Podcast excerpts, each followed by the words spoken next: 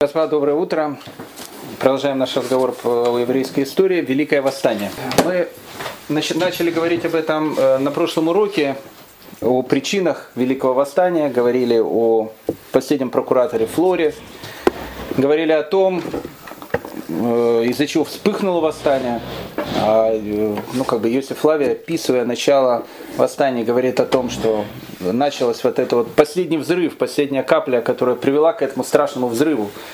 Она произошла из-за тех погромов, которые произошли в Кесарии, потом произошла из-за того, что Флор издевался над жителями Иерусалима и устроил погром в Иерусалиме, бил плетьми даже иерусалимскую знать, что само по себе было уже полным хамством.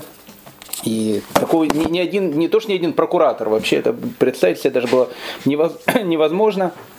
И последняя капля, когда Флор сказал и, и иерусалимскому первосвященнику о том, что если вы хотите все завершить мирно, вот я сейчас веду сюда легион, а вы его должны как бы приветствовать, тех самых солдат, которые еще недавно плетками били иерусалимскую знать. И когда они войдут в город, вы их должны там хорошо приветствовать. И все попросили о том, чтобы народ, он как бы успокоился, и чтобы как бы конфликт был исчерпан. Потом, понятно, будет какая-то делегация к императору, к Нерону, который сообщит о том, как ведет себя Флор. Но пока нужно было успокоиться.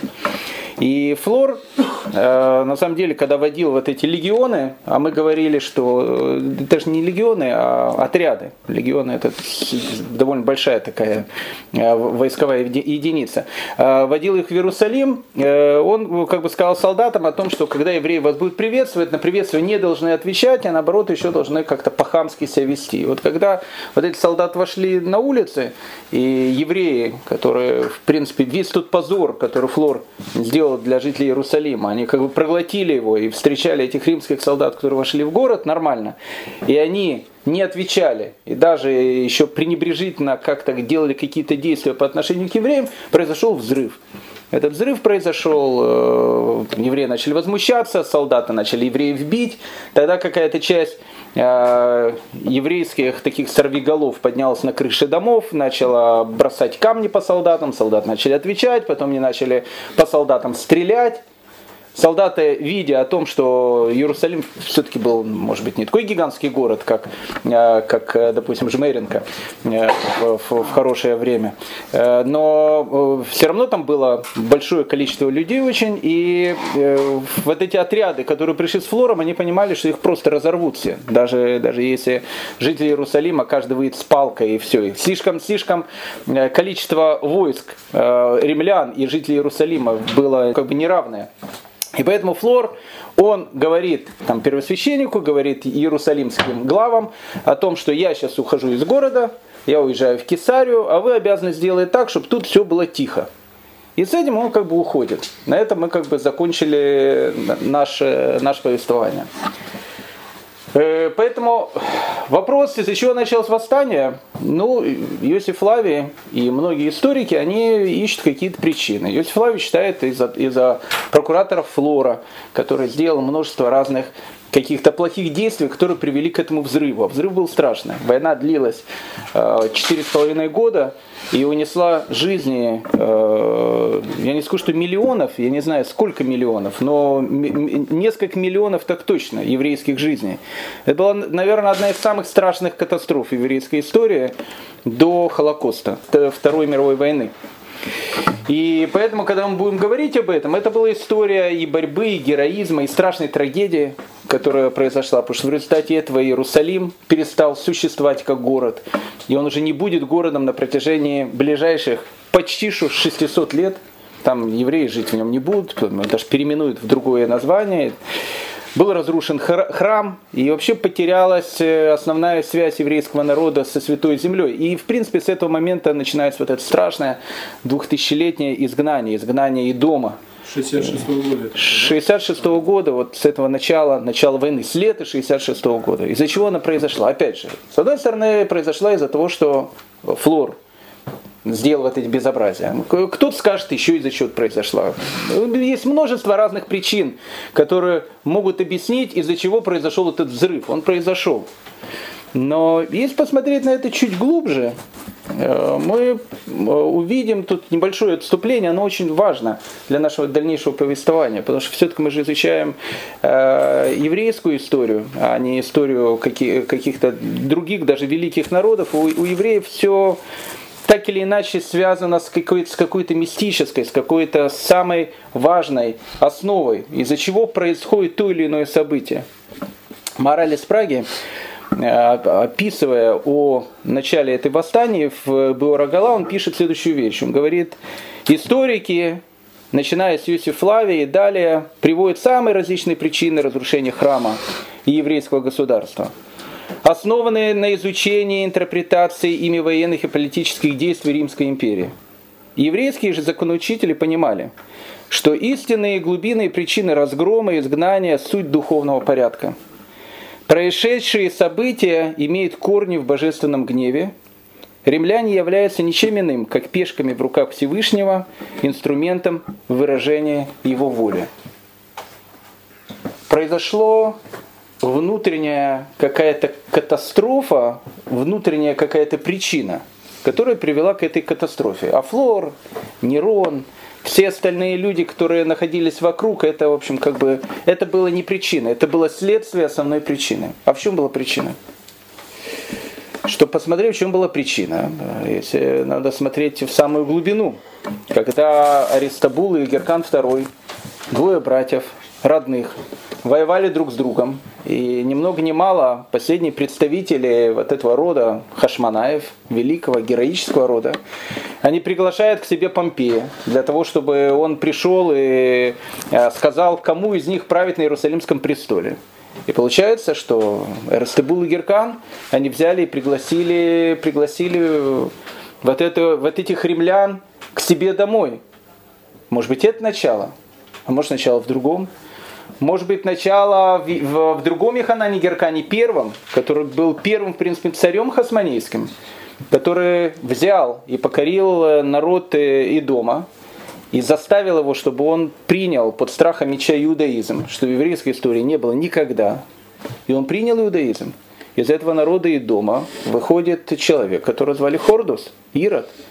А Ирод был тем человеком, который еще больше привел римскую власть и римское могущество, вот это всю, всю эту, всю эту страшное четвертое царство на территорию земли Израиля. Тысячи разных причин, которые приводят к этому. Но основная причина, ее спрашивает Талмуд и, и дает на нее ответ.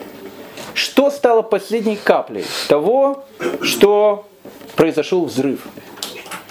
И Талмуд, он в трактате Гитин дает ответ. Дает ответ. Он э, как бы из всех вот этих тысяч причин, которые являются результатом одной причины, божественного гнева, который, который был на еврейский народ, пишет последнюю каплю, из-за которой произошел этот взрыв. И Флор, и Нерон не имеют к этому уже никакого отношения. Сказал Раби Йоханан, о чем написано. «Блажен человек, который всегда страшится, я ожесточающий свое сердце попадает в беду. Из-за камцы Бар-Камцы разрушен Иерусалим, из-за петуха и курицы пал Тур-Малка, из-за борта повозки разрушен Бейтар». Иерусалим разрушен, последняя капля этого была, ну, наверное, мало кому известная уже сейчас семья. Семья Камцы, семья Бар-Камцы. Некие рабиновичи, которые жили тогда в Иерусалиме, они являются последней каплей того, что произошел взрыв. «Из-за Камца Бар-Камца разрушен Иерусалим», пишет Талмуд. «Был один человек, чем другом был Камца, и чем врагом был Бар-Камца». Ну, обычная еврейская такая вещь. Два еврея, три синагоги. Третье, чтобы, чтобы никто туда не ходил. «Однажды он устроил праздник и сказал слуге, иди пригласи Камцу. Слуга пошел и по ошибке пригласил Бар-Камца. А Бар-Камца враг. Казалось бы, теперь, наверное, основа всех этих вещей лежит на слуге, который перепутал. Когда он, хозяин, появился в зале, то нашел Бар-Камцу сидящим среди гостей, а с Рабиновичем Хаймович не дружит. Сказал ему, поскольку этот человек, ты враг того человека, то есть меня, что-то ты здесь, что-то ты сделаешь, встань и убирайся вон отсюда. Сказал ему Бар-Камца, Он говорит, поскольку я уже пришел, позволь мне остаться, я оплачу тебе стоимость того, что я съел и выпью. То есть там э, пир, сидят огромное количество людей. Он говорит, приходит, говорит, пошел вон отсюда. Люди смотрят на него, все некрасиво. Э, он, он, им, он им говорит, что, слушай, ну я заплачу тебе, давай тихо, я заплачу все, что я съел, уйду, и, в общем, мы как с тобой не общались, так и не будем общаться. Только тихо сейчас, не надо там скандалить. Сказал ему хозяин, нет, сказал ему Бар-Камца, я оплачу тебе половину стоимости всего угощения. Я готов вообще за половину этих, э, этой поляны оплатить. Ну, только чтобы тихо было. Сказал ему хозяин, нет. Сказал ему Бар-Камца, я плачу тебе стоимость всего угощения. Сказал ему хозяин, нет.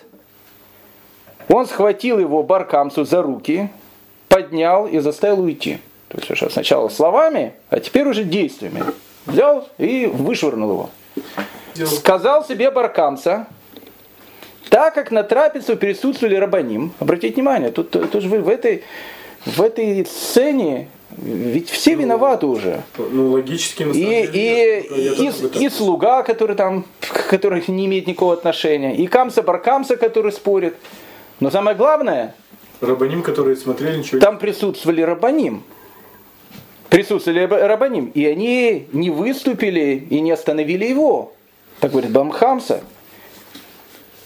Я отомщу им, я говорю их перед властями.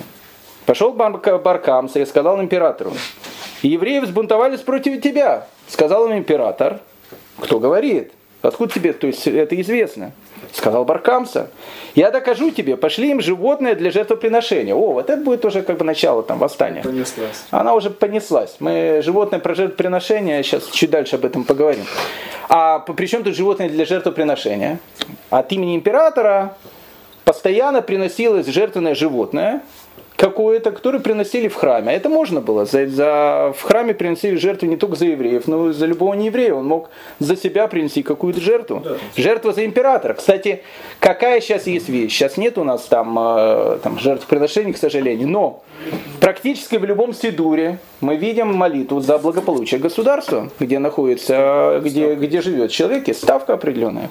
Я докажу тебе, пошли им животное для жертвоприношения, он говорит, ты увидишь сейчас, ты, ты увидишь, принесут ли они в, в жертву это животное. Пошел император и послал с ним Бар-Камца, то есть трехлетнего теленка без порока. Прежде чем Бар-Камца достиг Иерусалима, он повредил теленку губу, а некоторые говорят века. То есть место, в которых евреи считают по, по порокам, тогда, тогда как для них, то есть для римлян, это не считается порочным. То есть если э, животное, которое приносили язычники в жертву, будет у них повреждено немножко ухо или века, то они с большим удовольствием принесут жертву языческим богам. С точки зрения иудаизма это все считается пороком. И принести это нельзя будет в жертву. Рабаним были склонны допустить жертвоприношение. То есть, когда принесли эту жертву, рабаним, понимая о том, что имеет место сейчас э, со стукачом, который стучал римскому императору, и э, тут надо что-то делать. Они сказали, что, может быть, в этой ситуации можно как-то облегчить. Была вещь, по которой можно было облегчить. Невзирая на порчу, ради сохранения хороших отношений с империей, сказал им Раби Зихария Бен э, Авкелай, если вы сделаете это, скажут, что жертву с пороком можно возложить на, на, на, на алтарь. Говорит Зихария, Раби Зихария Бен Авкелай, он говорит, нельзя так делать. Потому что если мы так принесем, что евреи будут говорить? Они говорят, о, смотрите, если, если сейчас принесли, значит, порочное животное, у которого есть мум, какой-то порок можно принести на, на алтарь. Тогда они решили убить его. Не животное, а Бар-Камцу. С точки зрения еврейского закона, речь идет о человеке, который является угрозой для жизни, для тысяч, а может быть миллионов людей. Доносчик. Доносчик, который сейчас делает вещь, которая может привести к гибели еврейского народа. В данной ситуации работает закон, который называется Дин Радеф. Если против тебя стоит человек с пистолетом и целится тебе в голову, прежде чем он тебя выстрелит, у тебя есть э, не, просто, не просто возможность, а даже заповедь взять его убить, чтобы он не убил тебя. Тогда они решили убить его, то есть Бар-Камцу, чтобы он дальше не продолжал делать вот эти вещи, которые может привести в войне. Чтобы не пошел и не донес, что жертва не была принята. Потому что принята жертва или не принята, об этом никто не знает. Евреи мог сказать принято. Так они могли так сделать. Почему? Могли, так не боялись, что Бар-Камца придет и скажет, что на самом деле она была не принята, эта жертва. Он же там как бы в середине этого находился. Сказал им Раби Зихария: если Бар-Камца будет убит, скажут, что повредивший жертву заслуживает смерти. А тоже это не можем сделать. Потому что если мы его сейчас убьем, почему скажут? Скажут, он повредил жертву, и за это его убили. И тут дальше самая важная вещь. Сказал Раби Йоханан: излишняя терпимость Раби Зихария Бен Авкелая разрушила наш дом, то есть Иерусалим, сожгла наш храм и изгнала нас из нашей страны. Обратите внимание, к Бар-Камца и Камца одна причина, но Раби Йоханан говорит нет. Излишняя терпимость Раби Зихария бен Авкелая. А в чем излишняя терпимость? Мидраш рассказывает, что Раби Зихария бен Авкелая присутствовал при изгнании Бар-Камцы, когда его выгоняли с пира, и смолчал. И тогда Бар-Камца сказал, ведь там присутствовали рабоним. Угу. И они смолчали. И это было последней каплей, из-за которой произошел взрыв. А капля эта заключалась в чем? В заразе, которая вошла во все общество. Зараза, которая начиная называется беспричинная ненависть. Когда один человек должен что-то сказать, он смолчал. Когда ради каких-то высоких целей Аристобулус приглашает и Гирканус, они там друг с другом борются и приглашают Помпея. Когда Йоханан Гиркан I захватывает другой народ, идумеев, и заставляет их принять иудаизм, все вместе привело к этому огромному-огромному взрыву. А Флор и другие э, дальнейшие люди, которые будут участвовать в этой страшной трагедии, которая будет называться Иудейская война, Еврейское восстание, они будут только следствием этой страшной трагедии. Ну, э, отошли в чуть-чуть сторону, а теперь возвращаемся к, к нашей истории. Флор, после того, как произошел этот ну, взрыв в Иерусалиме, как мы сказали, он тихонько смотался в Кесарию. А в Иерусалиме, в Иерусалиме все, все кипело. Первая вещь, которую сделали иерусалимцы, тогда уже при Флоре. Почему Флор понял, что пахнет жареным? Потому что когда начали бить римских солдат, которые пришли с Флором, другие еврейские сорвиголовы, они поднялись на Храмовую гору. А на Храмовой горе, как мы уже много раз говорили, и это место, оно тоже сыграет довольно важную историю в нашем дальнейшем повествовании, находилась, находилась крепость Антония. Помните, мы говорили, крепость Антония, ее в свое время Ирод пристроил, построил, она прямо примыкала к северной к стене Храмовой горы, и она была даже выше, чем Храмовая гора, и поэтому на этой крепости находился легион. До этого там находились войска Ирода, он все контролировал. А сейчас там находился римский легион, и он очень себе контролировал, что происходило на Храмовой горе. Теперь между крепостью Антония и Храмовой горой были сделаны специальные мостики. И если римские солдаты видели какие-то беспорядки, которые происходят на Храмовой горе, они сразу же по этому мостику сходили на Храмовую гору. И, в общем, эти беспорядки, они, в общем, как бы делали так, чтобы они прекращались. Так вот, в тот момент, когда на Флора начинает, э, иерусалимцы дают ему отпор, другая часть иерусалимцев, сорвиголов, поднимается на Храмовую гору и рушит эти мостики. И получается, что римские, римские солдаты, которые в крепости Антония, тоже ничего не могут сделать. Они сами боятся, их там было немного.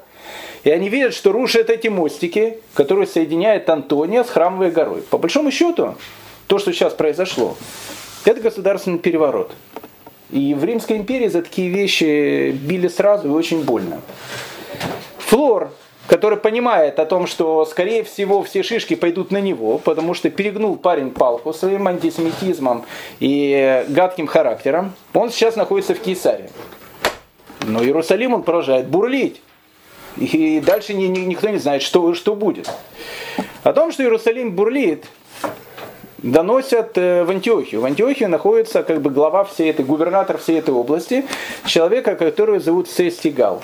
Цестий Галл в Антиохии, мы говорили, что вся вот эта вот, этот губернатор, римский, э, иудейский прокуратор подчинен ему. Когда речь доходит до Цестия Галла, ну, тогда же не было ни интернетов, ни э, айфонов и так дальше, э, соответственно, приходит какой-то гонец и говорит: слушайте, там в Иерусалиме какие-то безобразия происходят. А что за безобразие? Непонятно. Били римских солдат и разрушили там мосты, соединяющие Антония и Храмовую гору и так дальше. Цестий Галл тоже не хочет э, никаких там бунтов и так дальше. Цестий Галл тоже хочет потихонечку пограбить все, что ему нужно, и здоровым, и нормальным уехать в Рим. Поэтому он посылает э, своего как бы посланца, посланца, которого зовут Неаполитана, э, чтобы он приехал в Иудею и посмотрел, что там происходит, конкретно в Иерусалим. В этот момент, когда Неаполитана из Антиохии, Антиохия это Сирия, приезжает в землю Израиля, он, опять же, как будто бы случайно сталкивается с уже упомянутым нами Агриппой вторым. Агриппа второй, как мы с вами говорили на прошлом уроке, сын Агриппы первого, праправнук последней хасмонейской принцессы Мирьям, полный римлянин, которого формально называют царем Иудеи, хотя Иудеи он не правит, правит только маленькой областью, которая находится там, вот, на территории Голландских высот, кусочка Галилеи, там, где находится город Тверия, вот туда, на севере страны. Агрипп второй редко бывает в своей вотчине, редко бывает в своем царстве. Агрипп второй живет в Лондоне. Ну, тогда Лондон это Рим, он живет большую часть года в Риме. Но есть несколько раз в году, когда Агриппа второй, он приезжает в эту землю. Когда он приезжает, он приезжает перед большими праздниками. Обычно Агриппа второй приезжает в свое это маленькое царство перед осенними праздниками, потом перед праздником Песах, и вот оставался уже до праздника Шивот, после которого он уезжал себе спокойно в Рим и продолжал там жить. Обычно Агриппа второй свой вояж, который он делал, он делал по определенному маршруту. Сначала он добирался до города-героя Александрии. Если Рим в те времена был как Нью-Йорк, то Александрия в те времена был как Париж. Это был город, который являлся законодателем моды. Там были огромное количество разных греческих мудрецов, известная Александрийская библиотека, Фаровский маяк. Вся, вся, вот эта, вся эта красота находилась в Париже того времени, Александрии.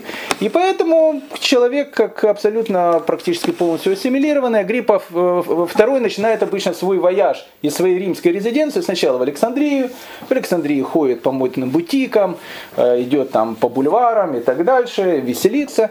Приехал, приехал он со своей сестрой Береникой, о которой мы говорили в прошлый раз.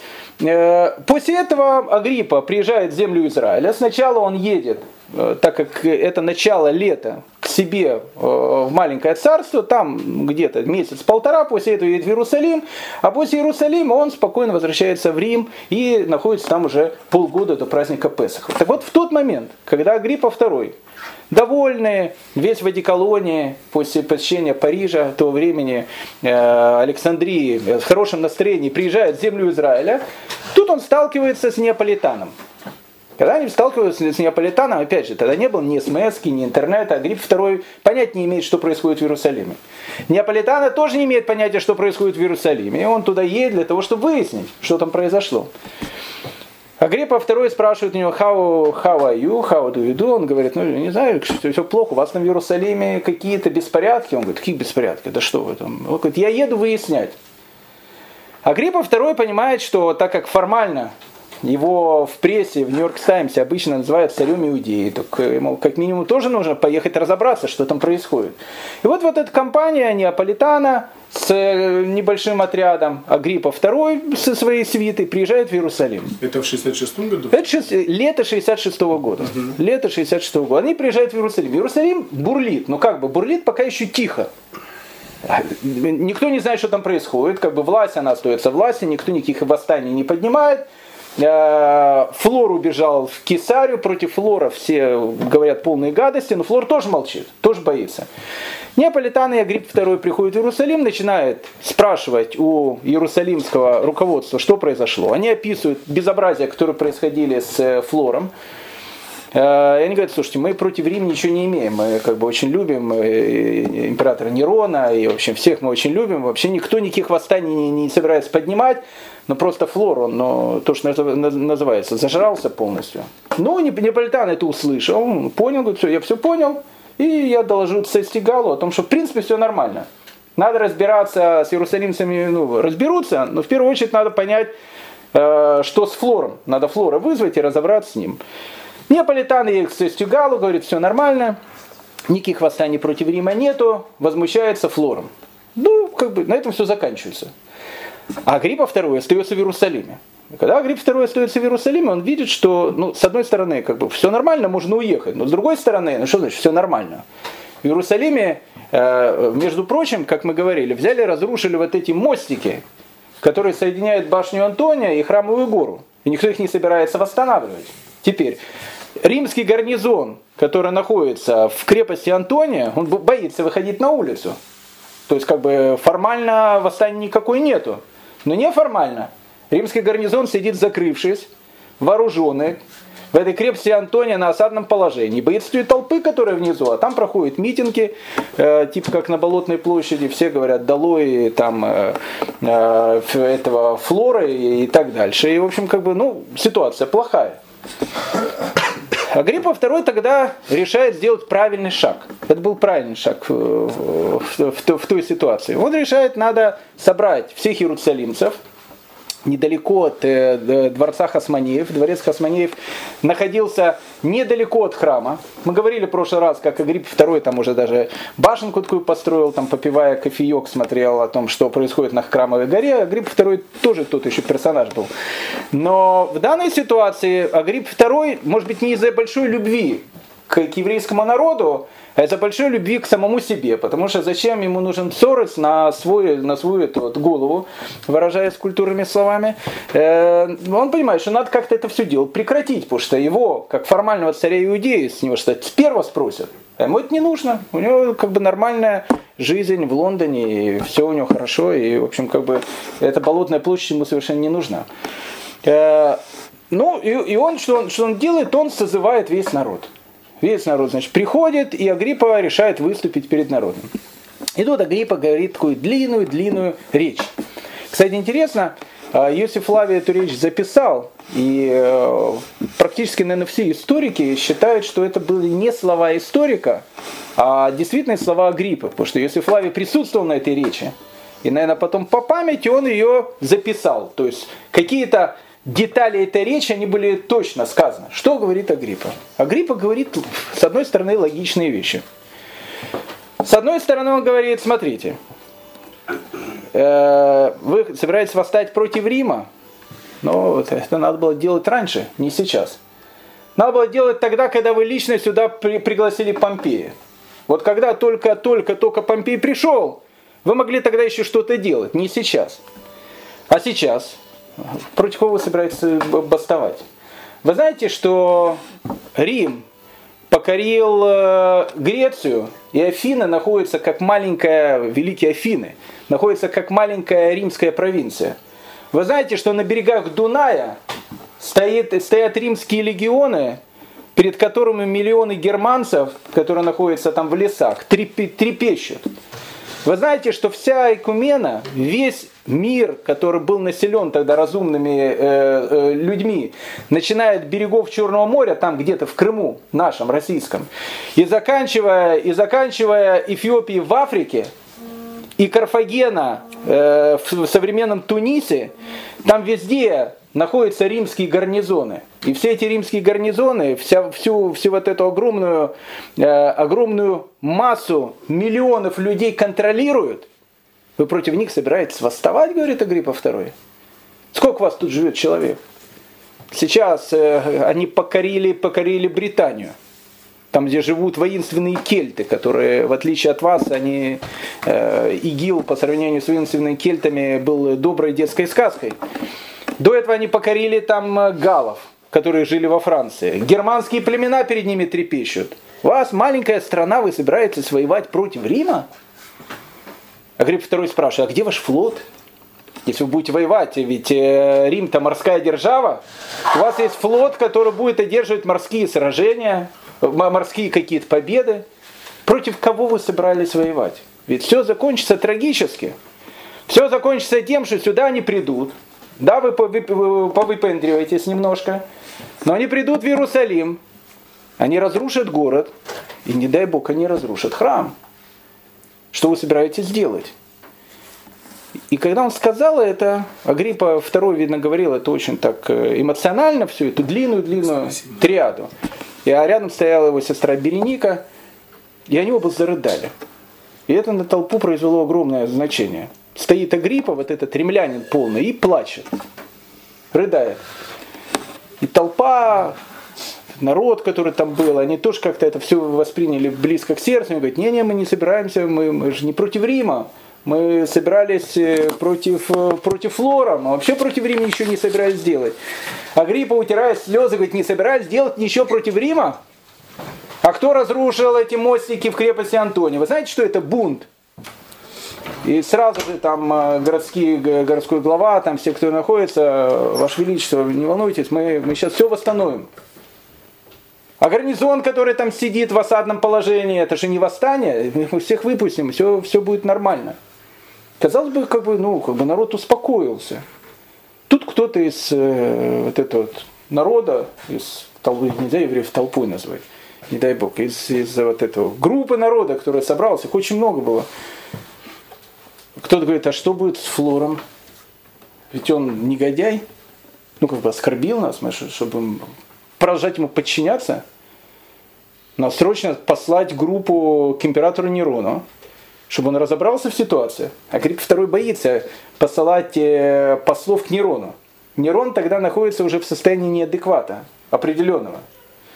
В этом году, в шестьдесят шестом году, он уже там дает свободу жителям Греции, там какие-то делает вещи, которые, которые в принципе были не совсем а, такие уже, где-то на уровне адеквата. И Агрипп второй не хочет там с Нероном тоже особенно. То есть Нерон сейчас услышит, что там разрушили эти, он, он хочет тихо вообще, чтобы это все. Цестий Галл, губернатор, молчит, с Флором договорятся, по-тихому все сделают. Я говорю, не-не, делегацию к, к Нерону сейчас посылать не надо. А что Флор? Он же будет продолжать нами править? Ты сейчас уедешь в свой Лондон и будешь там жить вместе с Ходорковским, рядом по соседству. А мы тут что, опять с этим э, негодяем будем жить? И он говорит, вы не волнуйтесь, вы, значит, как бы успокойтесь, все будет нормально, мы, этот вопрос решится. И тут толпа начинает. Вопрос решится? Как вопрос решится? Ты хочешь, чтобы мы опять остались с ним? И начинается такое кипение народное. И, и Агриппа, и заново все начинается. И Агриппа второй, он понимает, что надо в городе остаться. Еще как-то успокоить. И тут он делает вторую ошибку. Видя о том, что начинает все кипеть, бурлеть, он говорит, ладно, все, разбирайтесь. И уезжает все спокойно восвоясь на свою территорию. Думая, как бы, ну, все нормально как-то. Уляжется. Образуется. И уезжает, а ничего образовываться не собирается. Элиэзер Бен Ханани, не был он таким уж революционером, подпольщиком, но он был, да, человек, который, он был сыном первосвященника Ханани. Да, был человеком, которого тогда, наверное, называли зелотом, умеренным зелотом, таким умеренным революционером. Революционером-либералом. Это не сикарий, это революционер-террорист. Он такой, ну как бы, такой правый. Правый, из партии Ликуд такой был. Элиэзер Бен Ханани, он как бы говорит, там народ к нему приходит, говорит, слушай, что, что делать? А он такой лидер, становится как бы неформальный лидер. Он молодой, его все очень слушают, такой необычный человек, харизматичный очень человек. А какой он пост занимал? Он был сыном первосвященника. И, ну, как бы, в принципе, в той ситуации он становится неформальным лидером Иерусалима. Ну, в тот момент избираются лидеры неформальные Иерусалима. Элиэзер Бен Ханани имел право голоса, очень большого. Он был не, не, не, не крайним, он был средним, но его все очень слушали. Ну, подходит там, к нему, говорит, что, что делать, там, и Агриппа ушел, там, все эти вещи. Элиэзер Бен Ханани говорит, ребят, смотрите, ситуация дрянь, прошу прощения, Агриппа этот второй сейчас свой Лондон смотается. Мы опять остаемся с этим Флором. Нет, тут, тут надо решать все эти дела кардинально. Собираем на завтра собрание и будем решать, что делать. Ну, собралось собрание большое. Элиэзер Бен Ханани говорит: послушайте, первую вещь, которую мы сейчас сделаем, мы покажем римским властям, кто в доме хозяин.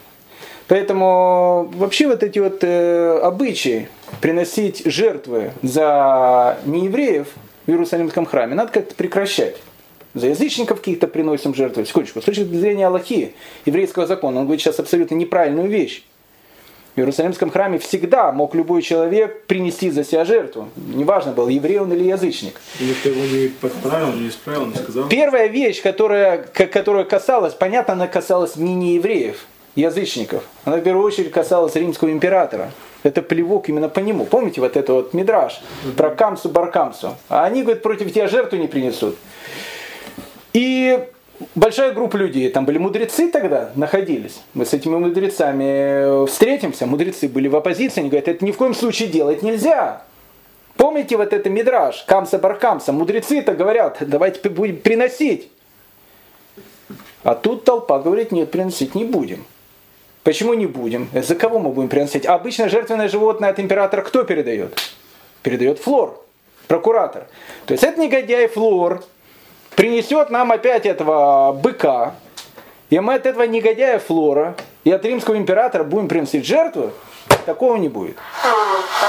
И все кричат, правильно, правильно, все абсолютно правильно, все.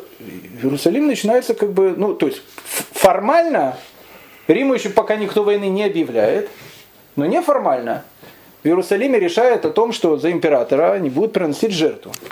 Ну, тут, понимая о том, что речь идет действительно о чем-то очень-очень плохом, может она произойти, посланцы ну, глав Иерусалима посылают срочно делегацию туда, на голландские высоты, для того, чтобы они сообщили Агриппе о том, что ну, ты смотался, конечно, к себе туда, вот, в Мигдаль, и в, в, это, вот, в Тверию, и, и в, в Неронию, его столицу, столицу его этой маленького царства. Ты там сидишь нормально, себя под павлинами отдыхаешь, которые рассказываются, в Иерусалиме сейчас будет взрыв, надо что-то срочно делать. Они приходят, Агриппа, услышав о том, что дело дрянь, прошу прощения, он понимает, что нужно срочно это дело прекращать. Тогда среди этих иерусалимских посланцев он выдает свой отряд, отряд наемников из трех тысяч человек, с тем, чтобы они пришли в Иерусалим. И в Иерусалиме, в общем, как бы сделали порядок. В тот момент, когда отряд Агриппы из трех тысяч человек идет в Иерусалим, чтобы там сделать порядок, в Иерусалиме начинается уже бурление. Потому что часть, которая идет за Элиэзера бен Ханани, лидером этих зелотов, которые говорят, прекращаем жертвоприношение за императора, они как поддерживают его. Другая часть города кричит, ни в коем случае это делать не надо, потому что все закончится трагедией. И тут в город еще заходит гарнизон из трех тысяч солдат, которые присылает Агриппа, которые пришли как бы к тому, чтобы утихомирить ситуацию. Тут люди, которые стоят за Элиэзером бен Ханани, говорят, это полное хамство, мы их к себе не звали, пускать мы к себе их не будем. И взяли, забрикадировались на Храмовой горе. Храмовая гора, по большому счету, это большая крепость, практически неприступная крепость. И весь нижний город, то есть вот та нижняя часть, где сейчас находится Стена Плача, чуть дальше находится город Давида и так дальше. Нижний город. Кто был в Иерусалиме, он знает, Иерусалим он как бы из двух уровней. Потому что когда он идет от Явских ворот через еврейский квартал, для того, чтобы подойти к Стене Плача, нужно спуститься по хорошим лестницам вниз. А вот эта вот верхняя часть Иерусалима, он назывался Верхний город. В Верхнем городе живет знать. В Верхнем городе живут люди, которые против вот этой восстания, этого бунта, который начинается. И тогда получается, что та часть евреев, которая находится в Верхнем городе, они как раз приняли вот этих три тысячи солдат, они там с ними расквартировались. Элиэзер бен Ханани в нижней части города и на Храмовой горе солдат не пускает, и начинается противодействие между евреями. Евреи одни наверху, другие евреи внизу, и идут словесные перепалки. Вы предатели, вы предатели, вы за Осло, мы против Осло. Ну, в общем, как бы начинаются обычные еврейские вещи. Сначала, когда начинаются обычные еврейские перепалки, это одно дело. Но потом какой-то, не хочется назвать его, как, как его назвать, переходит из перепалок, ну, в, в, в, наверное, уже так настроение такое приподнятое, градус большой, и берет в жителей, которые находятся в верхнем городе, взяли, запустили маленькую катапульту, маленький такой снаряд, каменный. Когда она упала в верхний город, те, которые находятся в верхнем городе, говорят, ничего себе, это хамство какое, мы как бы думали с этими ребятами, зелотами внизу, как бы нормально переговорить. Так они по ним тоже начали катапульту стрелять. И вот они друг друга обстреливают катапультами. Я думаю, что мало от этого кто пострадал, но когда евреи, которые находятся вверху, обстреливают евреев, которые находятся внизу, и вот так они друг друга обстреливают, ситуация эта, в общем, как бы вы, как вы понимаете, долго продолжаться не может. Флор сидит в, в Кесарии, тише воды, ниже травы. Цестий Галл в Антиохии понятия не имеет о том, что происходит в Иерусалиме. Кстати, Агриппа второй, находясь там на Голанах, тоже понятия не имеет. Телефона, опять же, не было, интернета не было, думал, что уже там все спокойно и нормально. А в Иерусалиме все только-только начинает развиваться. Плюс-минус в это же время группа еврейских революционеров, террористов, которых назвали сикариями, мы уже видели этих товарищей, они были очень похожи на российских народовольцев и вот этих товарищей, которые там взрывали императоров, губернаторов и так дальше. Они считали, что главная вещь в революции – это террор. Лидер этих сикариев, которого звали Мардыхай Бен Иегуда, вместе с группой таких же революционеров-террористов под общий шумок решил ни много ни мало захватить римскую крепость. Римскую крепость, кстати, очень... Эта крепость практически была неприступная. Как его захватили? Потому что римляне, там практически их и не было. Там было, ну, каких-то, не знаю, несколько десятков солдат, которые эту крепость охраняли. На самом деле, крепость эту в первую очередь использовали как склад для хранения еды. Крепость в свое время эту построил еще Ирод. Построил ее для того, чтобы, если, если против нее будет бунт, можно было куда смотаться. Находилась она в действительно неприступной горе, в иудейской пустыне, туда еще надо было дойти. И крепостью так и называли, просто крепостью. На, на русском языке это, это место называют Масада. В Масаде в тот момент находился небольшой римский гарнизон. Так вот, Мардыхай Бен Иегуда, глава этих революционеров-террористов, с группой товарищей ворвались в эту крепость. Ее было захватить тогда, в общем, не, не, не, не сложно. Потом ее будет сложно захватить, когда ее будут оборонять. А пока там несколько солдат, там, ветеранов, просто, может, открыли им ворота, ворвались туда. И теперь получилась ситуация э, вообще уже как бы плохая.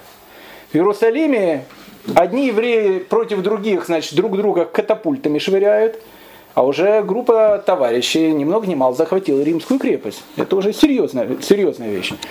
Тут до Масады, до Мардыхая Бен Иегуды доходит известие о том, что в Иерусалиме бьют наших. Кого наших бьют? Ну, там есть как бы эти революционеры, которые выступают против Рима. Они-то еще как выступают против Рима? И, и еврейская буржуазия, она там сидит и не хочет, она делает контрреволюцию. Она хочет подавить революцию в самом своем зародыше. Надо большевикам помогать. И тогда Мардыхай с группой товарищей, их там было очень много, понимает, что теперь он должен прийти в Иерусалим для того, чтобы помочь э, тем зелотам, которые под э, предводительством Элиэзер Бен Ханани находятся в нижнем городе и борются с евреями, которые находятся в верхнем городе. Но как войти в город? Чтобы вошел большой отряд сикариев, их туда никто не пустит. Во-первых, их туда не пустят через верхний город. Во-вторых, зелоты, которые находятся в нижнем городе, они сикариев тоже не очень ждали, потому что сикарии, ребят, конечно, хорошие, но малоадекватные, то есть они могут там натворить все, что угодно. То есть, в принципе, группа террористов таких, еврейских. Как, как проникнуть в город? А тогда как раз происходил праздник пятнадцатого ава. пятнадцатое ава – это очень веселый праздник в еврейском году. Сейчас в современном Израиле, так как все пытается сделать, как у других народов, его почему-то называют День любви. У всех есть там День этого Валентина, Вали, сердечки то, что делают. Так Израиль говорит, что у нас там нет, и теперь у нас будет, значит, пятнадцатое ава. Значит, пятнадцатое ава тоже такими сердечками, это наш, в общем, День святого пятнадцатого ава делают. В современном Израиле. Я не буду говорить про праздник пятнадцатого ава, это действительно очень веселый был праздник, и есть веселый, как бы не праздник, даты в еврейском календаре. Но во времена храма пятнадцатое ава еще был праздник приношения новых дров в Иерусалим. Ведь дрова в Иерусалим приносили, было, было несколько семей, которые испокон веков приносили дрова в Иерусалимский храм. И каждый раз, когда они их приносили, всегда устраивали большой-большой праздник. Это было пятнадцатое ава. Так как многие жители Иудеи, опять же, еще раз, все это происходит молниеносно. Никто в газеты не читает. По имейлу никто ничего не пишет. Они просто приходят в Иерусалим, не знают, что происходит в Иерусалиме. А в Иерусалиме там никто не знал, что гражданская война там началась уже. Люди, паломники, приходят в Иерусалим, в Иерусалимский храм. Зелоты их, понятно, в Иерусалимский храм пускают. Отряд трехтысячные Агриппы и те, которые против этого восстания, находятся в верхнем городе. И вот среди вот этого огромной массы людей, которые пришла в Иерусалим, затесались сикари. Ну как, как сикари определили? Что евреи обычные. Зашел тоже в Иерусалим. И вдруг оказалось, что в, этой, в нижней части города проник огромный отряд сикариев под предводительством Мардыхая Бен Иегуды. Мардыхай Бен Иегуда сразу подходит к Элиэзеру Бен Ханани и говорит, ты тут начальник. Ну, как, да, я. Послушай, говорит, то, что вы тут делаете, это будет долго, надо штурмовать. Он говорит, как штурмовать? Это же наши, там, евреи, все. Они... Элиэзер Бен Ханани тоже умеренный. Он революционный, но умеренный. А Мардыхай Бен Иегуда бестормозной. И он говорит, послушайте, надо штурмовать, иначе будет штурмовать вас. Завтра с утра вот мой отряд, давай своих людей, я, я тебе покажу, что такое, как штурмовать. И на утро Мардыхай бен Иегуда начинает штурмовать верхний город. В верхнем городе понятия не имели, что будет такая, ну как бы они там уже несколько недель так друг другу камнями швыряют. Они были уверены, что другие евреи на штурм не пойдут, а эти евреи пошли на штурм. И те, которые в верхнем городе, начинают отступать. Мардыхай бен Иегуда с другими зелотами начинают наступать. И не просто наступать. Теперь они начинают делать то, что делают э, революционеры террористы. В первую очередь они сжигают государственный архив, в котором находятся все документы, которые как минимум расписки должников. Ну как бы революционеры же, все свободно, никто никому ничего не должен. Мы Риму не должны, мы никому вообще не должны, мы теперь полностью свободны. Анархия начинается. Потом, врываясь в город, первое, что они видят в городе, они видят дворец Агриппы. Они его тут же сжигают. Потом они видят дворец первосвященника Ханани. Элиэзер бен Ханани, глава партии зелотов, его родной сын. Они его тоже сжигают. Элиэзер бен Ханани тоже ничего не может сделать. Тогда вот эта вот масса людей, там еще были римляне, они видят, что дело пахнет жареным, и надо сматываться. Куда сматываться? Их все больше и больше оттесняют. И они уходят э, в, во дворец Ирода. Дворец Ирода, с него, в принципе, все сейчас будет и начинаться. Где он находился? На, на самом деле, Иерусалим в те времена это был э, довольно большой город, в котором было три стены. И в этих трех стенах было девяносто три башни. Это был, в принципе, город практически неприступный. Третью стену в свое время начал строить Агриппа Первый, папа Агриппа Второй. И мы говорили уже тогда, что говорил Йосиф Флавий, что если бы она была построена, Иерусалим невозможно было бы захватить. Третья стена, она была очень большая. Для тех, кто немножко знает современный Иерусалим, она плюс-минус заканчивалась в районе современного Мэя Шеарима. То есть, ну как бы город, он был намного больше, чем старый город в, в пределах тех стен, которые построил Сулейман Великолепный, который сейчас есть в современном Иерусалиме. Город практически неприступный. девяносто три башни, э, три стены. Так вот, в той части... Для людей, которые хоть когда-то были в Иерусалиме, где находятся Явские ворота. Явские ворота – это основной вход в старый город. Рядом с Явскими воротами находится один из символов Иерусалима. Так называемый Мигдаль Давид, башня Давида. такой вот минарет, который на самом деле построили турки, к Давиду не имеет никакого отношения, но является всегда визитной карточкой Иерусалима. Когда показывают Иерусалим, всегда показывают вот эту башню Давида. Так вот, там, где находится эта башня Давида, сразу за ней начинается армянский квартал. Опять же, для тех, кто был в Иерусалиме, знает, о чем я говорю. Так вот, та, та территория, где сейчас находится башня Давида и начало армянского квартала, там находился огромный дворец царя Ирода. А вот этот мигдаль Давид, который есть сейчас, минарет-то современный. Ну как современный? Он был построен в шестнадцатом веке турками. Для Иерусалима это уже современный. Не рыночек такой небольшой. Рыночек я не знаю. Да, там начинается арабский рынок с, с другой стороны. А сейчас там находится музей истории Иерусалима в мигдаль Давиде. Так вот, если вы пригляни, при, при, при, пригляни, приглянетесь, приглядитесь к этому мигдаль Давиду, вы увидите очень интересную вещь. Вы увидите, что верхушка этого башни Давида, она как бы из таких небольших камней. Кладка. Кладка. Кладка это была сначала мамлюков, потом до этого крестоносцев. На вершине уже относительно новая кладка. А вот нижняя часть, вы увидите, что она очень огромная. Как и стена плача. И там такие же камни, как в стене плача. А почему там такие же камни, как в стене плача? Потому что это тоже строение Ирода. Когда Ирод построил свой дворец, он рядом со своим дворцом, ни много ни мало, построил три огромных башни. Башни были настолько огромные, что даже по тем временам они действительно были огромные. Одна башня называлась башня Гипик, вторая башня называлась Фазаэля, и третья он назвал в честь своей убиенной жены Мирьям. Две башни не сохранились.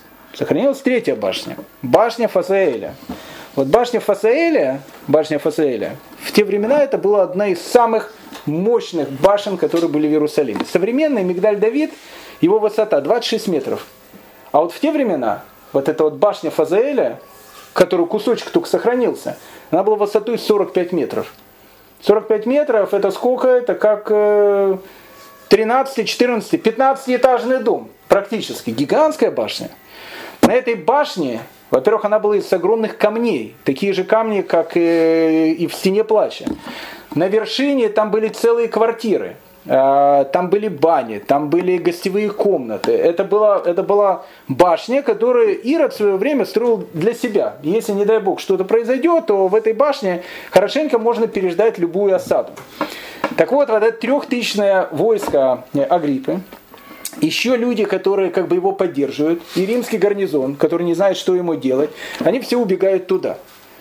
И тогда к дворцу Ирода и к этим башням подходит разгоряченная толпа во главе с Менахемом бен Иегудой.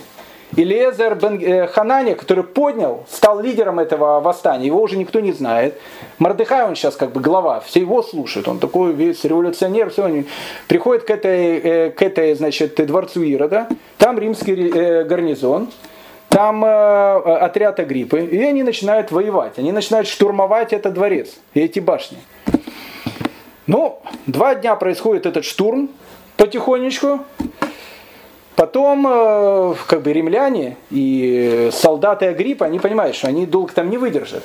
Солдат у них мало, продовольствия у них никакого, а вся, как бы, вот народная возмущенная толпа, она начинает штурмовать, штурмовать эту крепость. Тогда выходит делегация туда, кто у вас главный? Мардыхай бен Иегуда, он сейчас тут главный, этот э, сикарий-террорист.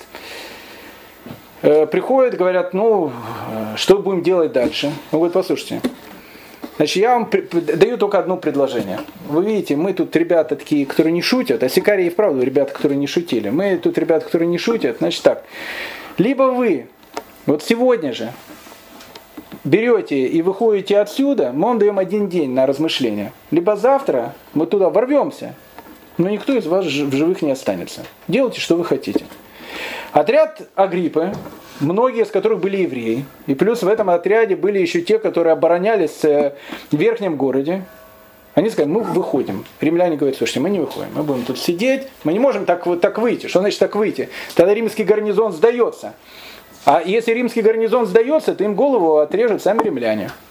То есть как бы, как бы милиция, она что, взяла, ушла и дала этим э, революционерам на Майдан Незалежности там, или где-то что-то там поджигать дальше все.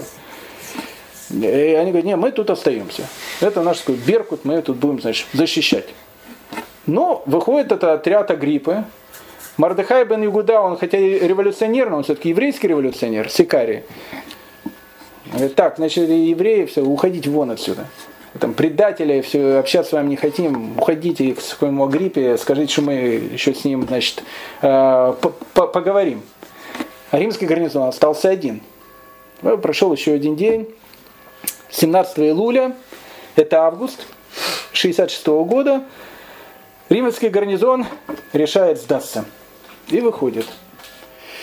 Когда он выходит, римский гарнизон, сначала он вышел как бы спокойно, а там стоит, стоят отряды сикариев, которые там к римлянам у них отношения э, ну, не очень теплые. И тут какой-то голос из толпы: бей фашистов. И начинает этот римский гарнизон просто бить. Убили практически всех. Один э, Метилия, он был как бы глава римского этого гарнизона, он еще в мирные времена, этот Метилия, он, он в общем был склонен к иудаизму. То есть не, не то, что он стал там гером, там пейсы отрастил и так дальше. Но он, так, он был в этом римском гарнизоне. Он был любознательный, он интересовался этим очень. И как бы он был ну, как бы тем офицером, который был ну, как бы близок к евреям. Он был не антисемитом каким-то. И в, в толпе кричат, ну Метилий, он, как мы его знаем, он хороший мужик в принципе. И Метилия говорит, не убивайте меня, я всегда хотел быть евреем, там, все. Буду в ваше восстание, только не, не убивайте. Его единственное оставляют живых. семнадцатого июля в Иерусалиме не осталось римлян. Башню Антонию тоже вскоре захватили.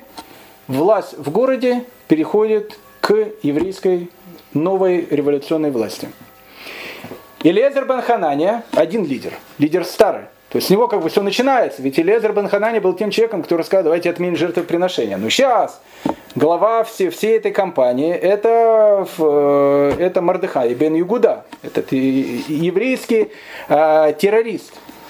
семнадцатого июля, двенадцать дней до Рошашаны, время, когда нужно делать тшуву, время, когда нужно человеку думать о том, что происходит. И вот в этот, перед этой Рошашаной шестьдесят шестого года власть в Иерусалиме теперь она делится между двумя революционными партиями. Мардыхай Бен Иегуда говорит, первую вещь, которую мы сейчас будем делать, ребята, это мы э, сейчас расправимся со всеми коллаборационистами, те, которые поддерживали римлян. И одного из первых они хватают. Без суда и следствия. Это якобинцы. Это такие вот, ну, как бы, большевики, когда начинают э, делать красный террор. Хватает Хананию, бывшего первосвященника, отца, кстати, лидера другой партии, Элиэзера Бен Ханани. И без суда и следствия его убивают. И начинают делать массовый террор, массовые убийства тех, которые так или иначе поддерживали римлян. Тогда... Элиэзер Бен Ханани, который тоже владеет какой-то частью умов. Он говорит, слушайте, ребят, что, что мы такое сделаем? Мы сбросили часть одних бандитов, сбросили власть Рима, а сейчас к нам пришли другие бандиты, террористы. Так делать нельзя. Он собирает войска, которые есть у него. Они нападают на этих сикариев. В результате этой стычки этот Менахем Бен Иегуда был убит. А другая часть сикариев просто убежала. А? Мардыхай Бен... Мардыхай Бен Иегуда был убит, а часть этих сикариев, она просто убежала из города. Куда им надо бежать? У них есть своя крепость. Убежали сикарии из Иерусалима во главе с родственником Менахема Бен Иегуды, которого звали Элиазар Бен Яир. Для тех, кто немножко знает историю современного Израиля и знает историю крепости Масада, на которую вводят очень много экскурсий, там очень много говорят про Элиазара Бен Яира, человека, который там э, будет в Масаде, это будет последний оплот восстания, когда они будут воевать против Рима, и потом каждый друг друга убьет. Все знают эту историю, мы о ней будем потом тоже говорить. Так вот, Элиазар Бен Яир, он был тоже не таким э, пушистым товарищем, он был одним из лидеров этих сикарий, который просто убегает из Иерусалима. Власть в Иерусалиме переходит в руки Элиэзера бен Ханани. Весть об этом доходит до Галилеи. Агриппа второй понимает, что ситуация серьезная. Но Флор э, вообще сидит там в Кесарии, понимает о том, что ситуация очень серьезная.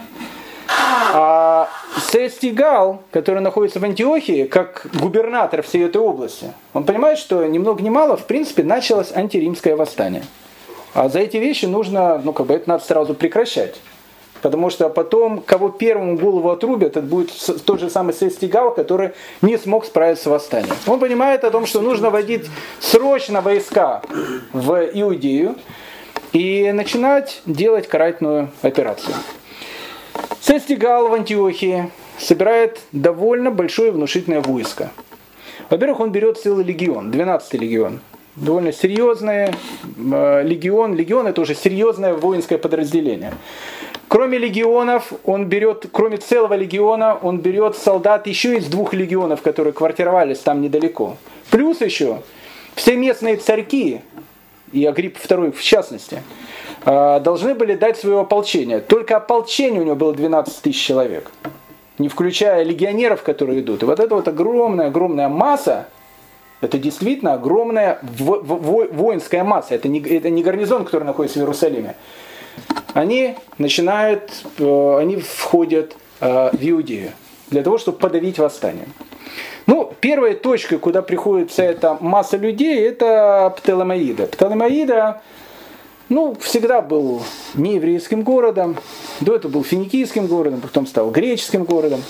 Только, только уже, наверное, плюс-минус в современном Израиле он стал еврейским городом, и то не полностью. Птолемаида – это современный город Ака. Сейчас в городе Ака тоже население наполовину арабское, наполовину еврейское, хотя еврейское население там больше, чем арабское. А в те времена Птолемаида, то есть современная Ака, это, в общем, как бы, ну, один из опоров, опор, которые есть у римской власти. Вот из Кесарии, из Птолемаида, тоже находится на берегу моря. И он туда приходит с этим огромным-огромным войском. И тут он начинает делать, в принципе, то, что, ну, то, что в принципе, делают римские э, войска. А что делают римские войска, когда надо подавить восстанию? В те недемократические времена, когда президентом э, Соединенных Штатов был не Барак Хусейнович Обама, то есть э, не, не человек, который там, э, у которого нет ни, ни эллина, ни иудея, который, в общем, там, в общем, ну, Барак Хусейнович, а человек, которого звали Нерон. А Нерон, в отличие от Барака Хусейновича, человек был совершенно недемократичный. И римские войска, это как войска НАТО того времени, они тоже были совершенно недемократичные. И методы, которыми они пользовались, мог бы даже перенять у них некоторые игиловские бандитские формирования, организации, запрещенные в Российской Федерации, все гадости, которые они делают. Римляне, когда решали подавить какое-то восстание, Они делали, ну, в общем, они делали то, что, в принципе, делают сейчас ИГИЛ в Сирии и в Ираке. И еще даже хуже. Вот когда расположились, для того, чтобы запугать народ, когда расположились вот эти его войска около Птолемаиды, он посылает, а рядом находится Северная Галилея, он посылает римских солдат для того, чтобы они просто вырезали и сжигали еврейские деревни. А тут уже всем было, прошу прощения, плевать. За наших, против наших, евреи, еврейская деревня, ваши подняли восстание, сейчас мы вашим будем резать головы. И начинаются массовые погромы Северной Галилеи. Просто вырезали полностью всех. Детей, женщин, стариков, даже в рабы никого не брали. Просто вырезали, а деревню сжигали. Подавляли восстание. И начинает по всей Иудее идти такой ужас. О, все, там это все что-то страшное. А зачем это делается? Это делается для того, чтобы те, которые подняли восстание в Иерусалиме, и другие товарищи, им дать понять, что если мы делаем тут, в Галилее, в Северной, которая пока еще сидит тихо, подумайте, что мы будем делать с вами, когда мы подойдем к, к, к Иерусалиму. Потом часть войска, она идет в, в Яффа. Яффа это уже полуеврейский город, полу, полуеврейский, полугреческий город. Они заходят в Яффа. В Яффа там остается несколько десятков семей. Они спрашивают у греков, а где жиды? Слушайте, их нету. А, а где они все? Ушли. Куда ушли? А праздник Суккот. Все мужское население, и большая часть это не женщины, они все ушли туда. Опять же, люди, которые находятся в Яффа, Не было же газет, ничего, никто не знал, что Цестий Галл зашел туда. О том, что происходит в Иерусалиме, доходят только слухи. Ведь это ж ну, только недавно произошло. Ну какие-то слухи есть. О, там побили римлян. А какая власть? Ну власть там наша, все спокойно, там все, ну как бы мирная жизнь продолжается. Люди, находясь в Яффа, они нормально переходят, идут в Иерусалим. Кстати, хочу вам сказать, что евреи, которые жили в Вавилоне, там, в других странах, они тоже понятия не имеют, что там происходит. И они просто, как обычно, как Лявдаль, у нас, говорит, тридцать первого декабря есть обычай, мы все входим в баню. Так у всех был как бы закон, все ходили в Иерусалим. Это один из главных праздников, Суккот, один из Шалош Регалим, трех праздников. Все идут туда, не, не, не, не понимая о том, что, что происходит там. Заходит этот Цестий Галл в Яффу. В Яффе никого нету. Несколько десятков там семей. Всех перерезал. Идет дальше. А, греков перерезал? Не, греков он не трогал. Евреев, которые там остались. Идет дальше. Следующий город, куда он приходит, это город Лод. Там, где тогда еще не находился аэропорт имени Бен-Гуриона. В городе Лоде он застает сто пятьдесят евреев, которые остались... Это был практически еврейский город. Все ушли в Иерусалим. сто пятьдесят евреев. Вырезает всех сразу же. И вот, вырезав всех в Лоде, вырезав всех в Яффа, он начинает двигаться в сторону Иерусалима. А в Иерусалиме праздник Суккот. И в Иерусалиме сейчас находятся паломники еврейские со всего цивилизованного тогда мира, со всех стран. Угу. И вот он начинает идти. Подходит он, доходит он до города Гивон. Древний город, который имеет огромную-огромную историю. Сейчас там находится такой, как бы, ну, машав, который называется Гивона-Хадаш. Ну, когда-то там был древний город Гивон. Он туда приходит. Гивон находится в десяти километрах от Иерусалима. десять километров от Иерусалима, это уже рядом. И тогда те люди, которые были там вокруг, они приходят в Иерусалим, а там паломники, там эти, как бы власть, она уже еврейская, там находится. Говорят, слушайте, в десяти километрах от Иерусалима огромное войско. Цестия Галла. Да, на пороге уже, считай. Практически на пороге. И тогда Элиэзер Бен Ханани, который сейчас лидер восстания, он берет группу каких-то, отряд солдат. Они выходят из Иерусалима. И ночью бьют Цестия Галла в Гивоне. Конечно, там побили немногих. И они сразу взяли и убежали в Иерусалим. Но для Цестия Галла это была серьезная такая вещь. Что так, на партизанское это, на римскую армию э, так просто никто, никто не нападает. И Цестия Галла ненависть, градус ненависти, он еще больше повышается. Рядом находится Агриппа. Тоже с группой своих войск. Он, он как бы легальный, легитимный, это Порошенко такой. Порошенко. И он говорит, что так-то я же говорю, за своих там все. И э, они там подняли, говорит, восстанию. А он как бы против этой восстания. Так э, э, Цестий Галл говорит, послушай, говорит, если ты сейчас не утихомиришь своих жидов, человек говорит, я, я ты, даже ты не знаешь меня, что я сделаю с этим городом. Ненависть у него еще такая. И вот он подходит к Иерусалиму. Куда он подходит? Ну, он, он подходит, праздник Суккот уже закончился. Кто-то из Иерусалима уходит, кто-то в Иерусалиме остается. Какая-то часть населения, пришедшая со всех стран мира. Им говорят о том, что, смотрите, ребята, нас сейчас будут бить. Там присутствовала большая делегация из Адиабены. Помните, мы говорили про Адиабену? Там да. Находятся даже родственники царя. Они не просто пришли а, восстание поддержать, им понятия не имели, что есть восстание. В Иерусалим пришли. Но когда сказали, что вокруг Иерусалима находится армия римлян, они говорят, мы с вами, мы никуда не уйдем. Мы, пока вас не защитим, мы никуда не уйдем. Кирдык. И вот э, римское войско, оно подходит к той точке, с которой обычно начинается любая, э, любой захват э, города. А что это за точка? Это точка, которая называется Арацефим. Сейчас на Арацефиме, или Маунт Скопус, как он называется на, на, на украинском, э, на Маунт на Скопусе сейчас и на, или на Арацефим находится еврейский университет. Mm-hmm. Все знают эту точку. Там еще находится э, Адаса Арацефим, известная больница. А рядом с Адасой Арацефим находится очень интересное кладбище, на котором похоронены э, солдаты английские, австралийские, в общем, солдаты, э, которые были в э, войске генерала Аленби, которые вошли в Палестину, в Эрец-Исраэль, в, в конце Первой мировой войны. И вот э, те, которые погибли, их похоронили там. Почему я вспомнил вдруг это кладбище? Потому что это кладбище сейчас имеет огромное количество э, этих туристов, которые туда сейчас а приходят. Потому что там похоронен один солдат по фамилии Гарри Поттер. Там так и написано, Гарри Поттер. И поэтому туда приходят, говорят, там могила Гарри Поттера. Э, так вот, плюс-минус в том месте э, Цестий Галл, он располагается своими этими легионами. Теперь, весь Иерусалим у него как на ладони. Он говорит так: лагерь мы делаем здесь, на Арацефим, а с завтрашнего дня начинаем штурм Иерусалима.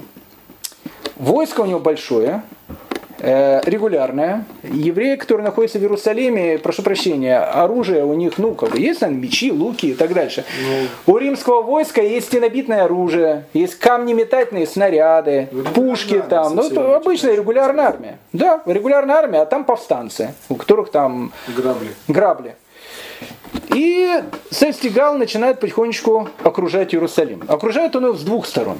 С одной стороны, там, где находится сейчас Храмовая гора, плюс-минус, кто знает современный Иерусалим, там район Мусорных ворот и так дальше, угу. Куда автобус номер один въезжает в старый город с той стороны, а другая часть становится около Явских современных ворот, там, где находится дворец Ирода и вот эти башни, в которых э, э, прятался этот последний римский легион. С двух сторон начинается осада Иерусалима. Иерусалим Цестий Галл начинает осаждать, ну, по-серьезному. Во-первых, он ее начинает обстреливать камнеметательными машинами. В Иерусалиме начинаются первые жертвы. Но жители Иерусалима, они тоже не лыком были шиты. Они понимают, что отступать некуда. Сзади не, не то, что Москва, а сзади вообще ничего нету. Потому что если, если они сейчас откроют ворота, перережут всех. Поэтому жители Иерусалима, они просто, у них выбора нет. И они воюют так, как могут воевать. И вот, вот этот вот бой с Цестий Галлом, он продолжается. А это уже был конец праздника Суккот. И начинается Мархишван.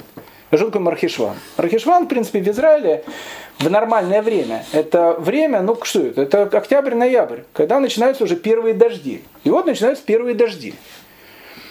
Цестий Галл, который пришел туда с войском, ведь он сам тоже не подозревал о том, что он, ну, как бы будет долгая осада какая-то. Он думал, придет, захватит на крестах там раз-два, раз, там кого нужно и, и вернется обратно. Он не собирался штурмовать город.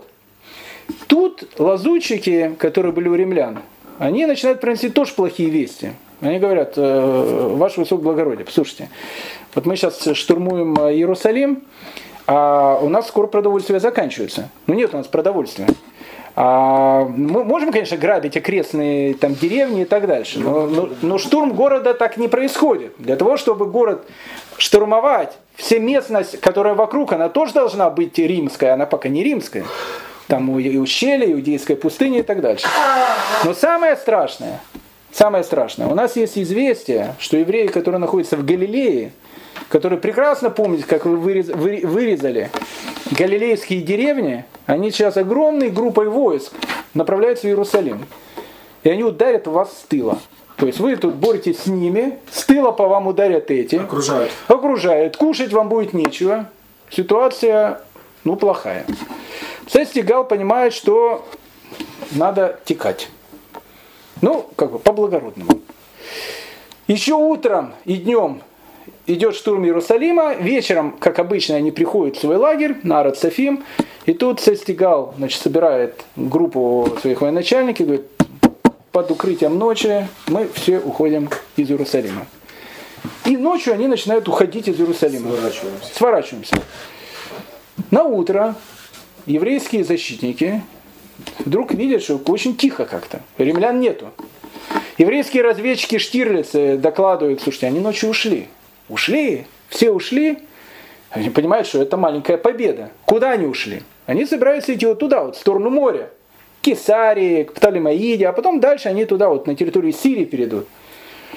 Тогда Элиэзер Бен Ханани говорит: ну, как у нас так просто не уходят. Надо, надо ребят встретить. Они понимают, что, как бы, Цестий Галл не очень знает географию земли Израиля. Они знают хорошо географию земли Израиля. И они знают, что там есть такое узкое место в горах, которое называется Бейт-Хорон. Бейт-Хорон – это место, которое часто использовали еврейские повстанцы, начиная еще со времен Маккавеев и, и, и так дальше.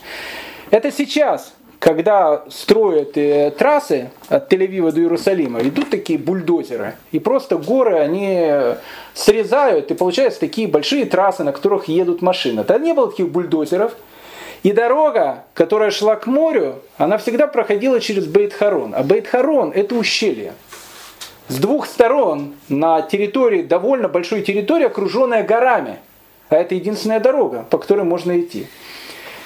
Понимает Элиэзер Бен Ханани и другой лидер восстания Шимон Бар-Гиора, которого мы потом с ним тоже познакомимся, о том, что если сейчас поставить войска вот там вот наверху Бейт-Хорона, Цестия Галла можно очень хорошо встретить.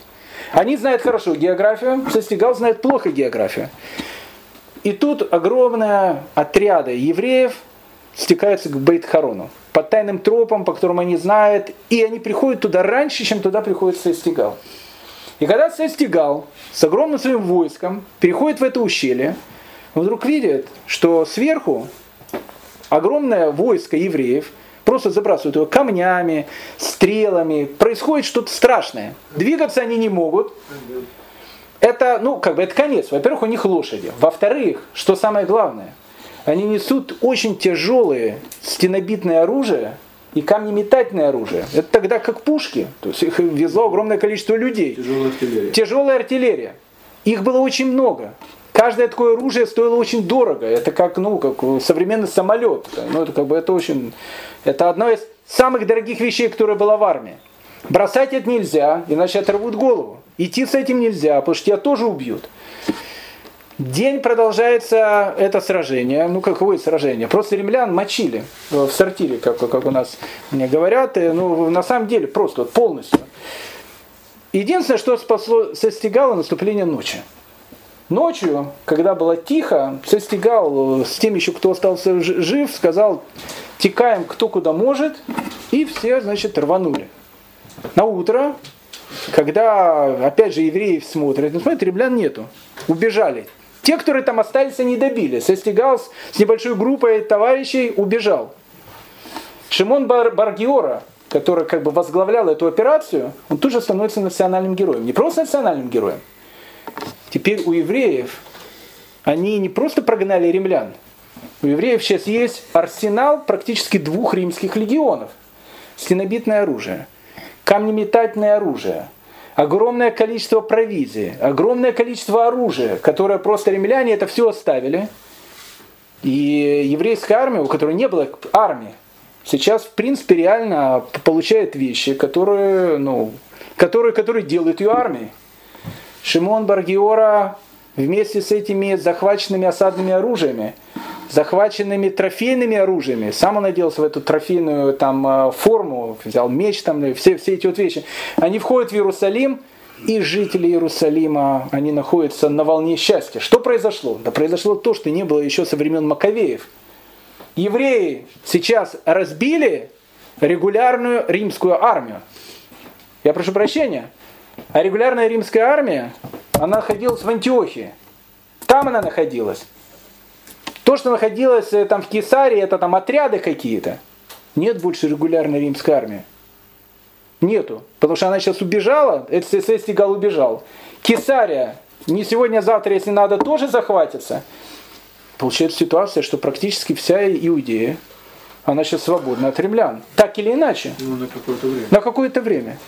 И в Иерусалиме идет огромная, огромная волна воодушевления. Мы видим чудо на наших глазах. Мархишван шестьдесят шестого года. Жители Иерусалима понимают о том, что восстание переходит совершенно на другую какую-то плоскость. А вот в той плоскости, в которой она переходит, для того, чтобы она в дальнейшем закончилась успехом, сейчас должно быть руководство. И в Иерусалиме решают, что нужно избрать временное правительство. Временное правительство, которое будет заниматься э, обороной, потому что все прекрасно понимают, что не сегодня, а завтра римляне так это не оставят, они придут для того, чтобы взять матч-реванш. В Иерусалиме делают правительство, а во всей Иудее начинает проходить волна страшных погромов. Потому что города, которые, огромное количество городов, которые были в, и, в земле Израиля, они были смешанного населения. Причем греческого населения и сирийского населения там было больше, чем еврейского. С одной стороны, греки и сирийцы понимают, что если евреи, не сегодня, за, евреи это пятая колонна. Если сейчас что-то будут, так они их там, там могут быть пятой колонной в городе. И начинается страшная волна погромов. Один из самых страшных погромов, который происходил тогда, и который запомнился на многие-многие века еврейскому народу, это страшный Александрийский погром, возглавлял который еврей Тиберий Александр. Но об этом и о том, что будет происходить в дальнейшем, мы поговорим уже на следующем уроке. Самое начало восстания. Мархишван, октябрь-ноябрь шестьдесят шестого года. Спасибо.